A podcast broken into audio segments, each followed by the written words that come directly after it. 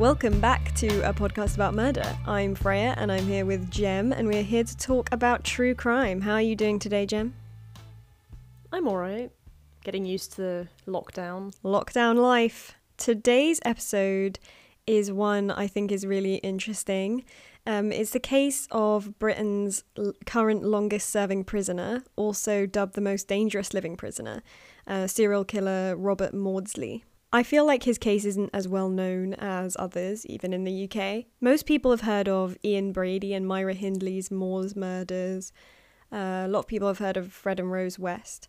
But Robert Maudsley is one of the lesser known serial killer cases, and his story does have a very unique slant that I find pretty interesting.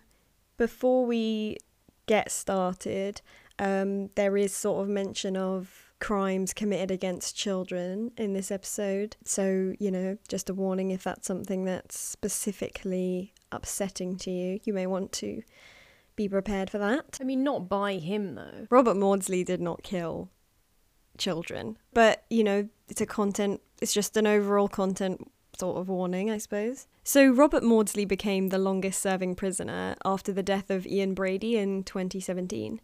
Um, and he's also broken a record for the longest time spent in solitary confinement, um, which is supposedly a whopping 41 years so far, um, which is. That is too long to be by yourself.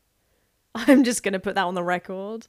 This solitary confinement is outside of the norm for sure. Robert was deemed too dangerous to be housed in a regular cell in 1983. As a result, a specialised cell was constructed for him in the basement of Wakefield Prison. Wakefield is a notorious Category A or high security prison. In the UK, instead of like calling it maximum security or minimum security, or my fave, Supermax.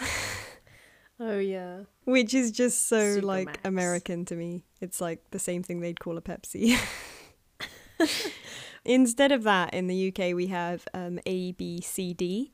Um, A being the highest level of security for the most dangerous inmates, um, and obviously all the way down to D being minimum security prison. Wakefield, also known as Monster Mansion, is which is a gr- I mean, I mean- you can't make fun of Supermax and then like drop that. that we we well we have letters, but also we call it Monster Mansion. like, so true. It's known for holding some of Britain's most infamous criminals over the years, such as Ian Huntley, um, Dr. Harold Shipman, uh, who we definitely need an episode on at some point, um, one of Britain's most famous serial killers, and I, if I'm not mistaken, at least among the most prolific of all time, if I'm not mistaken. I think so. I think it's about 200, 200 victims, which is out I of this world. Productive guy. But also in Wakefield, uh, Ian Watkins, the paedophile former singer of Lost Prophets. I can't help but note the high proportion of bad Ians. Yeah. Maybe What is that? someone should look into that. Ian Brady, Ian Huntley, Ian Watkins. There's a study to be done there. Are they all spelt the same way? Oh yeah, they're all just I, the good old Hmm. I A N, the regular Ian. Psycho Ian, as we now refer to that spelling. Sorry to any listeners that are named Ian. anyway, the cell built in the basement of Wakefield for Robert Maudsley is slightly larger than the average cell at 5.5 metres by 4.5. There are two layers to it. First, there is a solid steel door and bulletproof windows, and upon going in, it has like a cell within the cell, which is cased in thick, transparent acrylic. Um, this gives it an effect similar to the cell Hannibal Lecter is confined to in Silence of the Lambs. And the description also reminded me of the cell that they put Magneto in in the older X Men movies. Yeah. There's a small slot through which food is delivered, and inside the cell within the cell, there is a table and a chair made of compressed cardboard, which I find quite interesting, and a toilet and a sink that are bolted to the floor. Robert Maudsley, now 66 years old, has one hour of exercise a day during which he is escorted to the prison yard by guards and not permitted to interact with any inmates. Other than this one hour, he spends 23 hours a day alone and has done for the past 40 years. Some of you may be thinking, Freya, even with your crazy record of liberal sympathy, I'm surprised at the sorrowful tone of voice you're using to describe this killer's circumstances. His victims don't get to enjoy an hour's walk in the prison yard. There's a reason why I feel a bit like Robert Maudsley's situation, and in fact his entire life, is a bit of a tragedy. And um, yeah, maybe other people won't feel that way. Robert John Maudsley was born in Toxteth, an area in the inner city of Liverpool, England. Toxteth is known for being hit over the years by various economic issues, neglect, and ailing living standards. The unrest resulted in riots in the 1980s, by which time Robert Maudsley would already be serving time in prison for murder. Hmm. Robert was born on 26th of June 1953. He was the fourth of 12 neglected and abused children, and as such, along with his older brothers and one older sister, he was taken into care before the age of two. He spent time in the custody of a Catholic orphanage called Nazareth House in Crosby, Merseyside, until being returned to his parents at the age of eight. Robert's brother Paul would recount this as a happy period in their lives, saying that they were well looked after by the nuns in the orphanage, which is nice to hear because there Yeah. aren't always nice stories about being taken into care, but I think Yeah, it highlights how horrible their home life was, that they were Mm. happy to be in care and it was nice by comparison. Also, not a lot of people have positive stories about, like, let's be honest, although this is a little bit maybe controversial, not a lot of people have great stories about being raised by nuns. Yeah. It's usually, like, considered They're a bad typically experience. portrayed as very like strict, I guess. Mm. But according to Paul, um, the nuns took really good care of them and were very kind to them. So, Good on your nuns. so shout out to those nuns. But the children were returned to the family home, uh, Robert and his siblings, and um, unfortunately, the abuse resumed. Robert's brother Paul recalled, "quote It was the old fella who hit us with his fists, belt, and sometimes a stick, but our ma instigated half of it." Robert recounted that he was once locked in a room for six months, during which his father only opened the door to administer a beating. Um, Robert has claimed he also suffered severe sexual abuse, and that violence and mistreatment is all he remembers from his childhood, which is really sad. Yeah. Robert was eventually removed by social services for a final time, and he was placed with a foster family. In the late 1960s, Robert was a damaged teenage runaway, living in London and relying on sex work to survive and to finance a spiraling addiction to drugs. He attempted suicide several times and had contact with psychiatric services. He told doctors that he heard voices and that the voices were instructing him to kill his parents. So, obviously, some mental health difficulties there, um, possibly schizophrenia, something such as that. I mean, given the sort of circumstances, it's not that surprising, I guess. I mean, it's sad, definitely. Yeah, so the voices were instructing him to kill his parents, um, which is almost unsurprising given the history. I want to kill his parents too. Yeah. so I don't I I sympathize. Interestingly, much later Robert would say that if he had killed his parents, his victims likely would not have died. Um, who knows if he was right about that or not, but it's interesting how he views that because he obviously sees well, as we go through the story, I guess we'll see how it's possible that his um, he transfers his parents onto every one of his victims, if that Mm. makes sense. In 1974, when Robert was 20 years old, he was picked up for sex by a builder named John Farrell. John drove Robert to his flat in North London. While there, John showed Robert pictures of a young girl and boasted that he had abused her and other children. Robert Jesus. was who was of course himself a victim of childhood sexual abuse was instantly enra- enraged he slowly garroted the paedophile until he died i wasn't sure with what the garroting was done but that is the word that's used it was said to be there and then so it's obviously something suitable that he um, found nearby but regardless that is how it's described Also, I mean, just such a weird. The victim is like, I've brought this young man home, and like, before we get to the act, I'm gonna like brag about being a paedophile. I think also, yeah, no, I mean, it seems odd, but sometimes these people think they're going to find like a like-minded mm. soul and like how how almost hilariously unlucky that he Yeah. shows he shows that to like someone who is a victim and also Mm. completely mentally unstable. Notably, Robert handed himself into police after the murder. Um, Huh. yeah, and he received a life sentence and was marked never to be released, um, which, like, I think is kind of harsh in a way.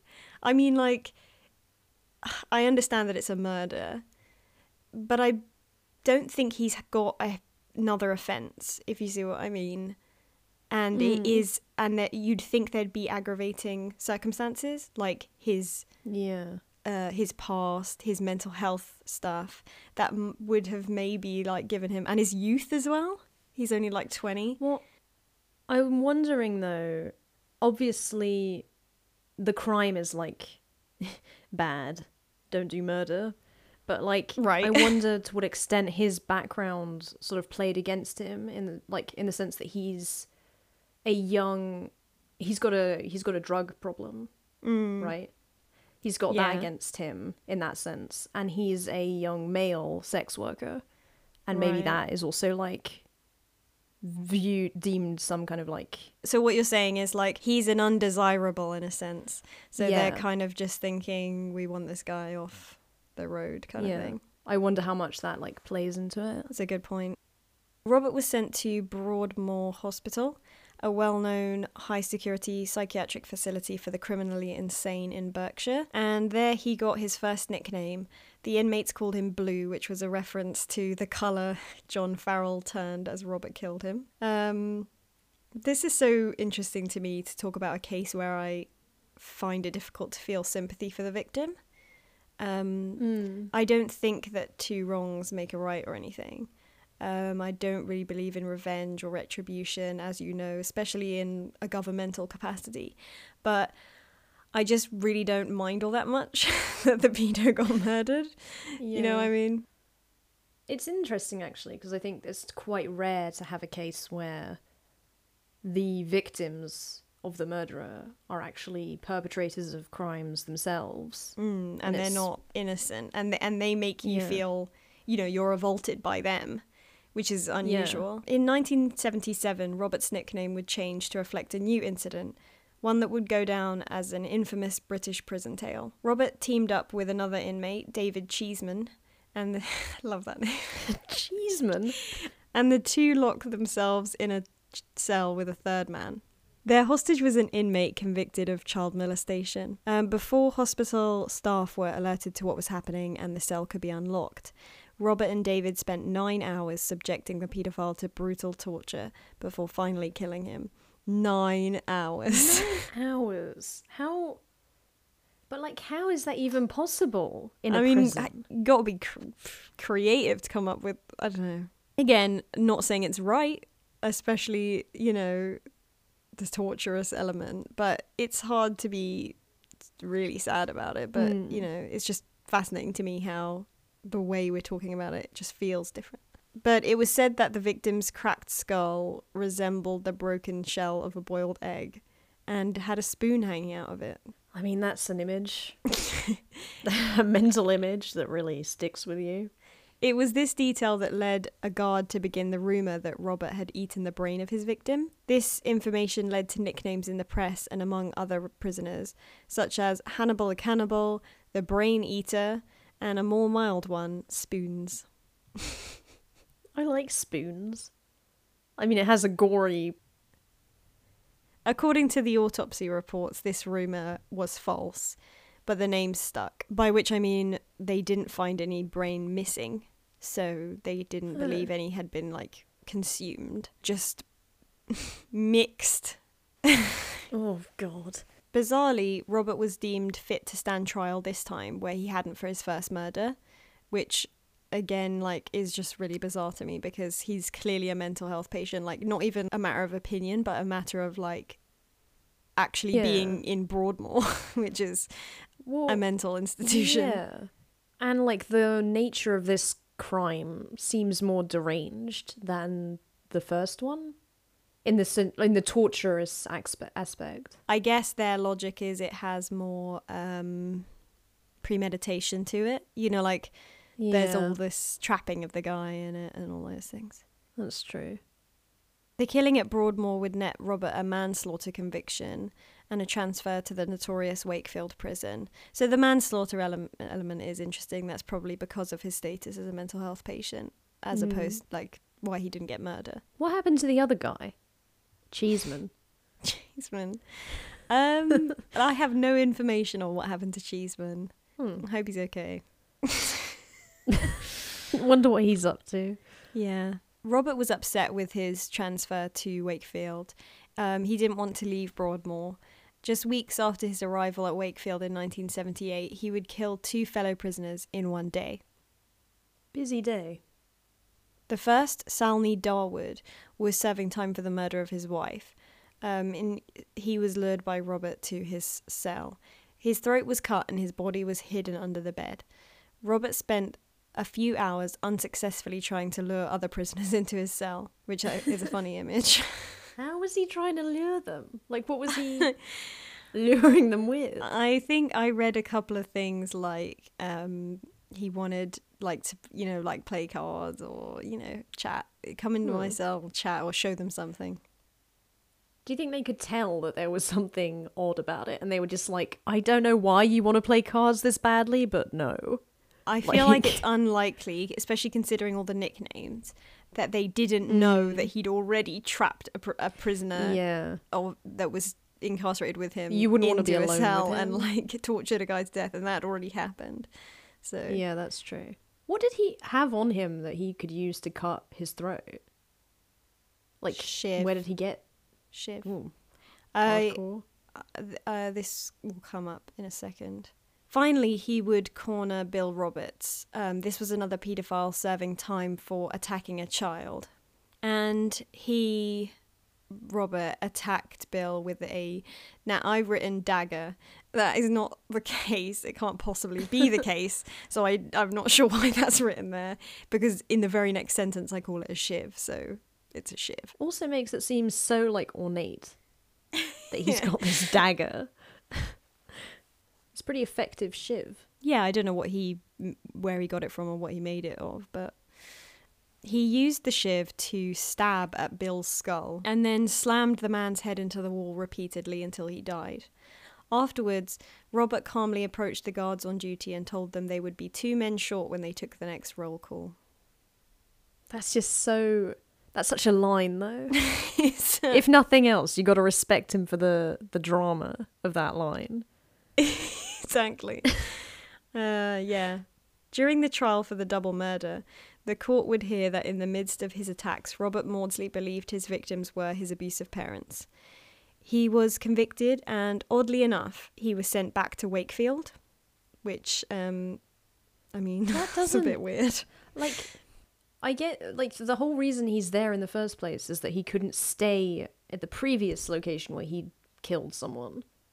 So why would you send him back to the place where he's killed two people successfully? Like, I don't know. But naturally, his notoriety and the danger he presented to other prisoners led him to be placed into solitary confinement and into his unique cell, um, where he remains to this day. He is said to have gone 12 years without a haircut as prison barbers were too scared to approach him. In a tape recorded interview, he tells psychiatrist Bob Johnson, I'm just capable of doing anything, Bob, and that's why I've got to be cautious, Bob, you know? So, Hmm. it's fair. Yeah, He's I quite mean, self aware. Robert Maudsley is officially said to represent such a high risk to those around him that he merits being isolated completely for the foreseeable future. Serving four life sentences, he has no prospect of ever being released and will die in prison. Fuck off, you. Now it's a plane. I mean, so like, busy. The thing is, there's a plane going overhead, and I was thinking this the other day because because I've had there's been a few planes, and I've just looked up and think, and I'm like, where the fuck are you going? No one's allowed to go anywhere. yeah. What? That seems suspicious to me. There's still planes at the very same frequency there's always been over my house, so I don't know where these people are going. Hmm. Uh, so it's a tragic story, in my opinion, of an extremely damaged person. Obviously, I don't think it's right to kill, but it's so hard for me not to empathize given who he killed and his past. Um, Hmm. It does make me feel conflicted. I find it bizarre that, in light of everything, he's subjected to such an extreme level of isolation when he's clearly a mental health patient who needs to be in a hospital. Probably, Yeah. probably for the rest of his life. Like, don't get me wrong. Like, I don't think he should be Yeah, out I don't walking the think he- streets, but it's like, I feel like there's a care that should be given. Well, I mean, is he? Does he have a- therapist? No, he's not allowed to talk to anyone.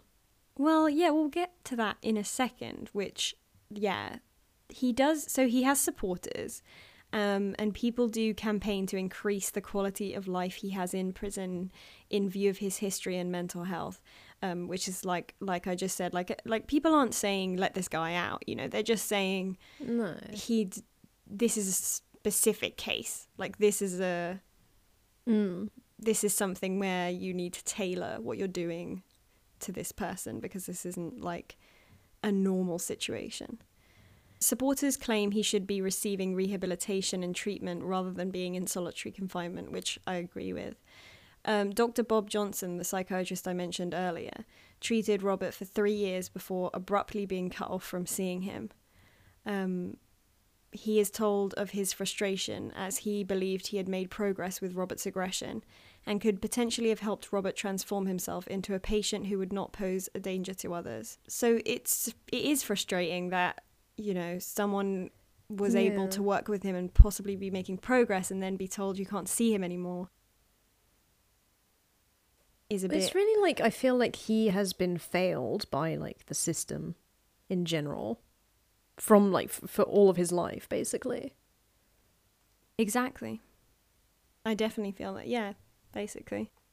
And it's sort of a shame that they're not actually trying to do anything to f- to remedy that. It's in it's obvious way. to me that they feel because um, I think if I remember rightly, the stuff that Bob Johnson, the psychiatrist, was saying was that it had a lot to do with them putting money into this, and I think the from their end they're like, why would we put money into this? And from Mm. his friends and supporters' point of view, they're like, well, because he's a person, and that's Yeah. like what you're supposed to be doing. You know, d- it just comes back to that um, thing of like what we want prison to be for, isn't it? Mm. Robert has written, quote, The prison authorities see me as a problem, and their solution has been to put me into solitary confinement and throw away the key, to bury me alive in a concrete coffin. It does not matter to them whether I am mad or bad. They do not know the answer, and they do not care, just so long as I am kept out of sight and out of mind. I am left to stagnate, vegetate, and to regress, left to confront my solitary head on with people who have eyes but don't see, and who have ears but don't hear, who have mouths but don't speak. My life in solitary is one long period of unbroken depression. It is just sad because it is, as he says, he is just viewed as a problem. But I feel like they're not even trying to come up with any solutions to this problem. And he's obviously very intelligent, you can tell from this eloquent sort of way of expressing himself. Yeah. He is obviously sensitive and very aware of his situation. Mm. Robert Maudsley enjoys poetry, art, classical music, and David Attenborough's documentaries on wildlife, which I definitely sympathise with. Yeah. Um, he goes by Bob with friends and family who write to him. He has a genius level IQ and has aspirations of gaining a degree in music theory. So that's quite interesting. Hmm. Would they allow him to do that? I'm not sure. Um, I think he said that um, he would have liked to have gone to the Open University because obviously that's the Mm. university that doesn't um, have entry requirements, as far as I know. And the Open University is like very flexible, and you can do dis. You don't have to turn up to it. So it Yeah. is one the one that's most the most attainable goal. Viable. Um, but I don't know if they would allow him to do that. He has, over the years, unsuccessfully requested for his confinement to be relaxed, or for him to be allowed to commit suicide. He is said to have spoken with cockroaches for company. He once requested to be allowed to keep a, be- a pet budgie, but this was denied. which is But, why like, not? What's the harm in that though? I don't see any Are you reason. going to tell me that the expenses of some like bird seed are going to be too much of a strain on Her Majesty's pocket? if it's a whole thing of like, okay, we we can't afford like a therapist is quite expensive, but if you could give the guy a Mm. bird, it's really not going to cost that much. Yeah. There's a there's a slightly there's an element in there of like the bird will not see the light of day. so okay. Yeah. I guess maybe like now that I'm saying it, I can see a an animal cruelty reason why you might not want to give him one. But I hadn't thought about the logistics. then of it. you could give him a bird that could stay with him and then they could take it out. I don't know. They he could have it with him for a certain amount of hours Yeah. a day, but I don't know. I'm just like really obsessed with this idea that he should have a budgie and we should all make all these exceptions to it. Well, I just feel like he could have something in there with him that would. I mean, it would makes it a little easier. There's going to be some kind of animal you can keep in a situation like that as well. Like maybe not a bird, but something. His only contact with the outside world is through letters. Um, his brother Paul, I believe, is the one who is the most has the most contact with him, and um, writes to him the most. Robert's brother Paul says, "quote The prison authorities are trying to break him. Every time they see him making progress, they throw a spanner in the works." He spent a time in Woodhill prison, and there he was getting on well with the staff, even playing chess with them. He had access to books and music and television. Now they have put him back in the cage at Wakefield. His troubles started because he got locked up as a kid. All they do when they put him back there is bring all that trauma back to him. And I get it. I think that's a fair analysis. It's a very intelligent analysis as well. Um, you know, to be able to compare those two situations, being locked up um, by his abusive father in rooms, whatever, for months on end and beaten, is Yeah. very. It's going to be very psychologically similar to being locked up in a tiny cell in you know Yeah. without any natural light. so, um, and of course that would impede someone making any psychological progress as well Mm. you know, if if you're in an environment like that, it's going to be very difficult to make any progress. Well, that's the thing that he says in the quote that you um, referenced earlier, is that they make him regress. In fact, be like the fact. yeah, he did actually use that term. Actually, yeah, Yeah. to regress. Robert believes that all he has to look forward to is quote further mental breakdown and possible suicide. In many ways, I think this is what the authorities hope for. That way, the problem of Robert John Maudsley can be easily and swiftly resolved. So sad that Yeah. that he's sort of that one sounds like he's sort of given up and as you get older he's he's 66 now um he probably doesn't really have much hope that things are going to change for him also these places don't do good for your life expectancy so you know people in prison they don't tend to live exceptionally long lives Yeah. I'm already. I'm actually quite impressed by how long he's been in there. Already, like I mean, it's so long. yeah, most of these most of these guys will they die in their sixties and their some have even in their fifties. Mm. So a really interesting, um, tragic but very unique case that I found fascinating, um, quite thought provoking. It does raise questions for us all to consider again on the nature of the prison system, how we treat criminals with mental health issues or who are victims themselves. Um, it all just makes you think, really, what we should be doing as a society um, Mm. can, to prevent these things, and then how do we treat people who have, I don't know, Yeah. these unique situations? But how do you take that into account? Right. I guess is the question. With a legal system that is sort of very. Well, it has to uh, have some It rules. has, yeah, exactly. It has to have some regiment to it where you apply a certain thing for a certain thing, and yet life just isn't like that. Mm. But it's um No, it's definitely an interesting conversation topic. yeah, and like I said, also brings back those things about you know what is prison for? what do we want it to be Yeah. for? Do we want it to be a place where we try and get some kind of revenge or punishment or like we get satisfaction from their suffering? Is that even possible? In my opinion, it's not.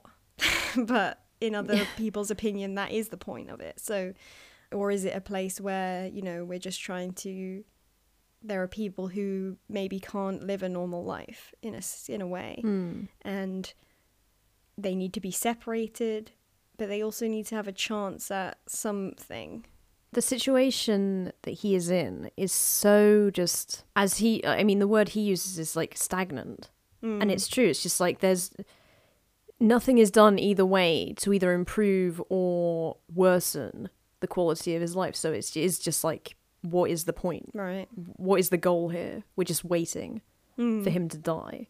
I'm not like in favor of the death penalty by any means but it's less it's almost less cruel to sentence him to death at this mm. point. Yeah i mean i i also believe in the uh in the right to take your own life um we won't go Yeah, let's not go into that too much but i do think like he says he wanted to be allowed to commit suicide and they wouldn't let him and i kind of just feel like yeah if he wants to. I mean, but they also have a duty of care, and he is a mental health patient, so you can't just let him Yeah. kill himself. But at the same time, well you can't have like state authorized euthanasia because that's like recipe for total disaster. yeah oh god, yeah. I think we're just gonna go around in this sort of circle for a while, but but yeah, Mm. it is an interesting topic. Um, I mean, we might Yeah. have to do like bonus episodes where we talk about some sort of specific issues rather than cases because that could be quite interesting. Um, Yeah. Like, I'd like to talk about more about our views on certain things about the justice system and certain things about social topics like that. So, in the meantime though let us know what you think in the comments yeah, um, yeah, that's a good point though. I would like to hear other people's opinions on something like this, a case that like this that's different to everything else. But that's that's everything that we've got for today. um, thank you for listening. Uh, don't forget to connect with us on social media at About Murder on Twitter, Instagram at a podcast about murder. facebook.com slash a podcast about murder with no e. That is no e in murder. That's obvious because there's no other e's. That's what i was thinking. These i was thinking why have i never said that before? And then i realized why i've never said that before. Um, these are in the description box and if you would like to send us an email our address is a podcast about murder at outlook.com um, i hope everyone is staying safe during these weird times um, staying home where possible don't go out if you can really help it um, just Yeah, because obviously the more that people Stay flout that, the longer this bullshit goes on for, and the longer I have to like put my fucking life on hold. So just do what they fucking say. Stay in. Don't be a hero. Don't think you're cool because you're going out faffing about still in the middle of this thing. If you're not scared of it, whatever, it doesn't matter. I'm not scared of it either. I just want it to be over. I want to be allowed out of my house. so everyone just do what they fucking say. That's it. that's the, the final message of this episode That's the stay end. in your house I hope you'll join us again next Friday, um, where we will do it all over again with another case, and it will be the last episode of the season, I believe. Um, Yeah. So don't forget to subscribe so you don't miss it, and have a. Why did I say it like that? It. don't forget to subscribe so you don't miss that, and have a great weekend indoors. Yeah. There is plenty of things to do indoors. You could listen to this podcast, for instance. You could go back and listen to all of the episodes and enjoy them all completely free wherever you are. Thank you for listening. Bye. I'm finished now. I've got nothing else to